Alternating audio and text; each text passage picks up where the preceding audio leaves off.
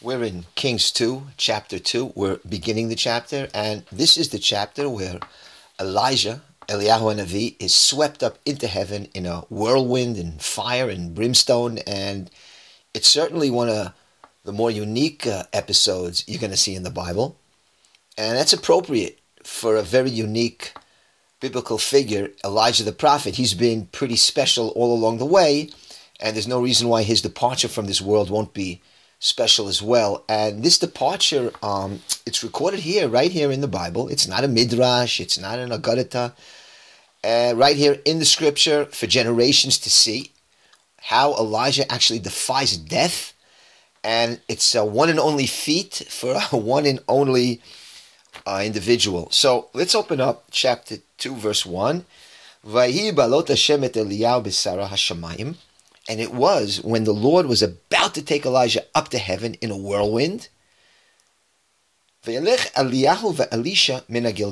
Elijah and Elisha went from the Gilgal. So already first verse 1 is kind of telling us to get ready because the Lord's about to take Eliyahu in a whirlwind. So, you know, fasten your seatbelt. And Elijah and Elisha are walking from the Gilgal. Remember, Elisha is Eliyahu's right hand man. It's, it's Talmid Muvhak, his prized student, and he's with Elijah all the time. So it says in verse 2, Vayomer Eliyahu Elisha. And Elijah said to Elisha, Shevna po, stay here for now, ki Hashem shalachani ad Beit El, for the Lord has sent me as far as Beit El. Vayomer Elisha, and Elisha said, Chai Hashem v'chai nefshacha imazveka, as the Lord lives, and by the life of your soul, I will not leave you. So they went down to Beit El. So we see here that Elijah is requesting from Elisha that he not accompany him to Beit El, even though the Lord wants Elijah to go to Beit El.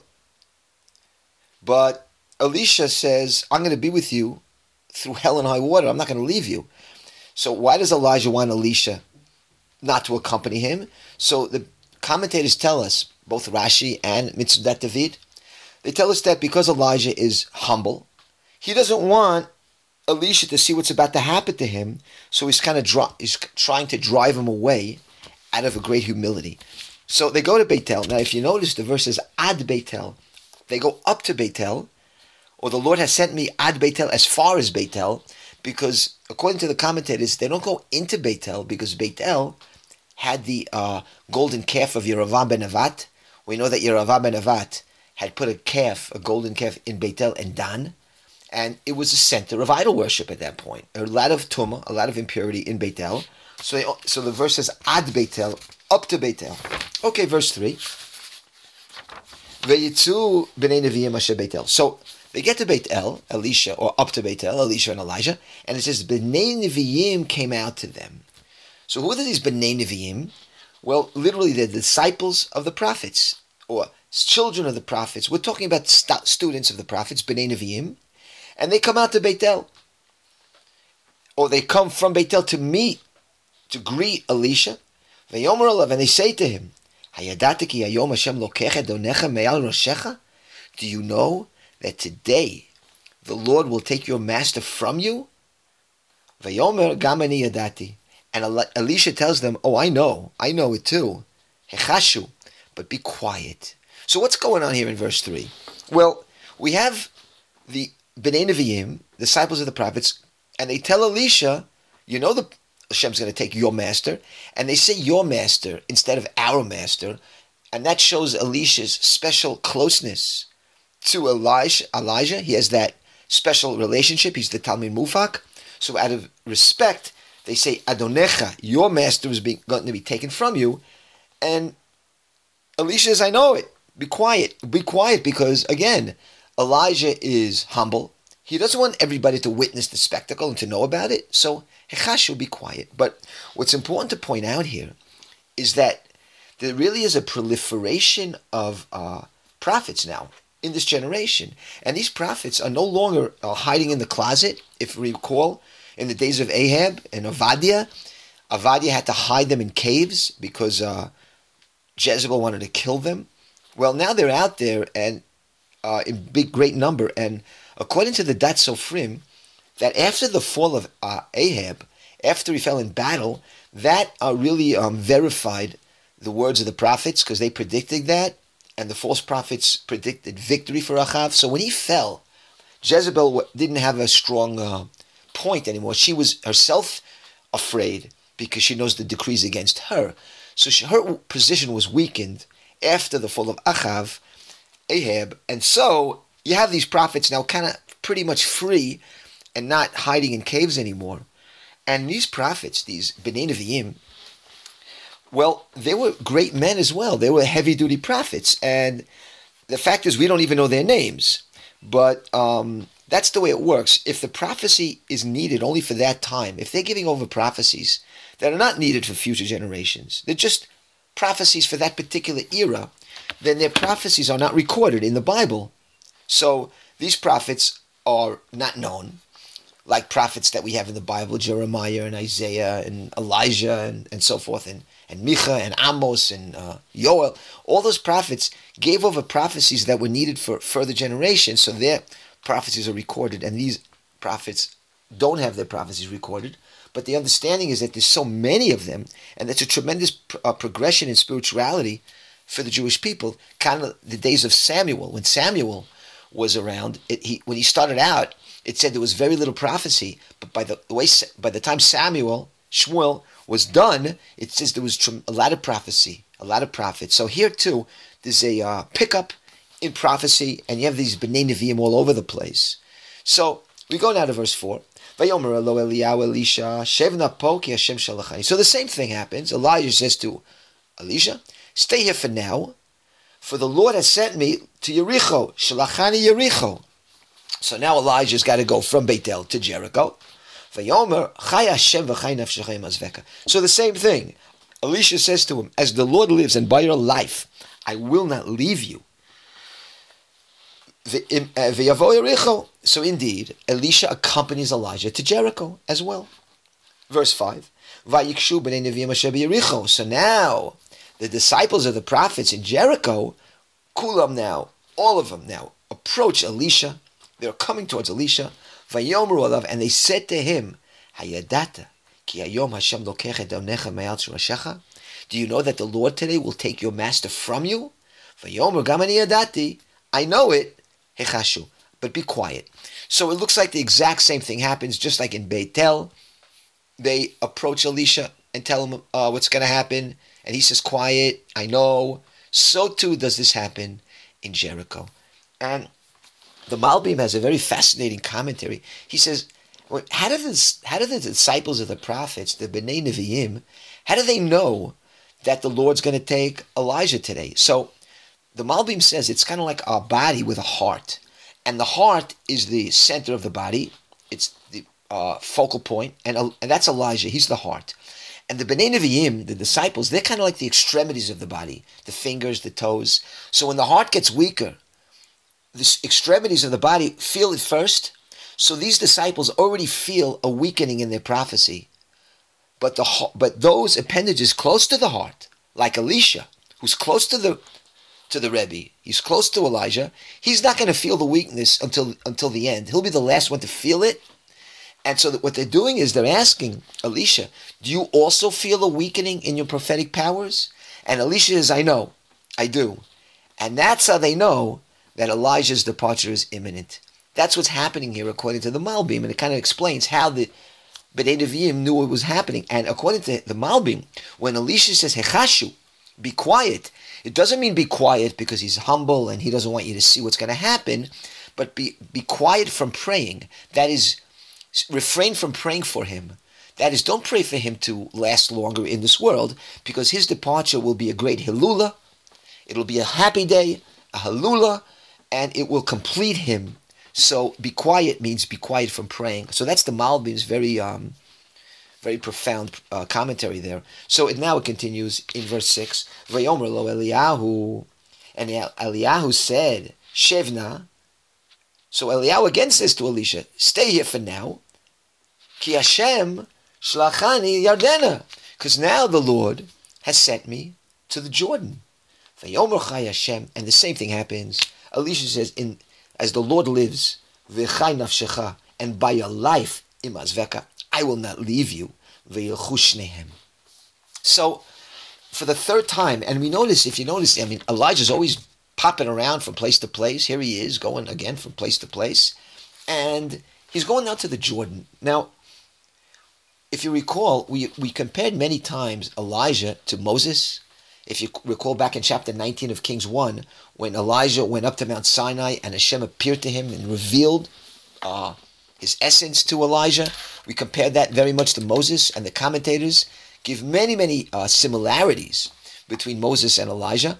And here as well, we see that Elijah is going towards the Jordan, and that's where also Moses departs from the Jewish people, also at the Jordan, on the east bank of the Jordan River. So too Elijah goes in that direction. The difference is Moses passes away, and Elijah doesn't even pass away. If you notice the word mitah, lashon mitah, or death, is never used here in this in this episode. Always the word lokech, lokech. Hashem is going to take him, because the fact is Elijah does not die. He defies death, and he's taken.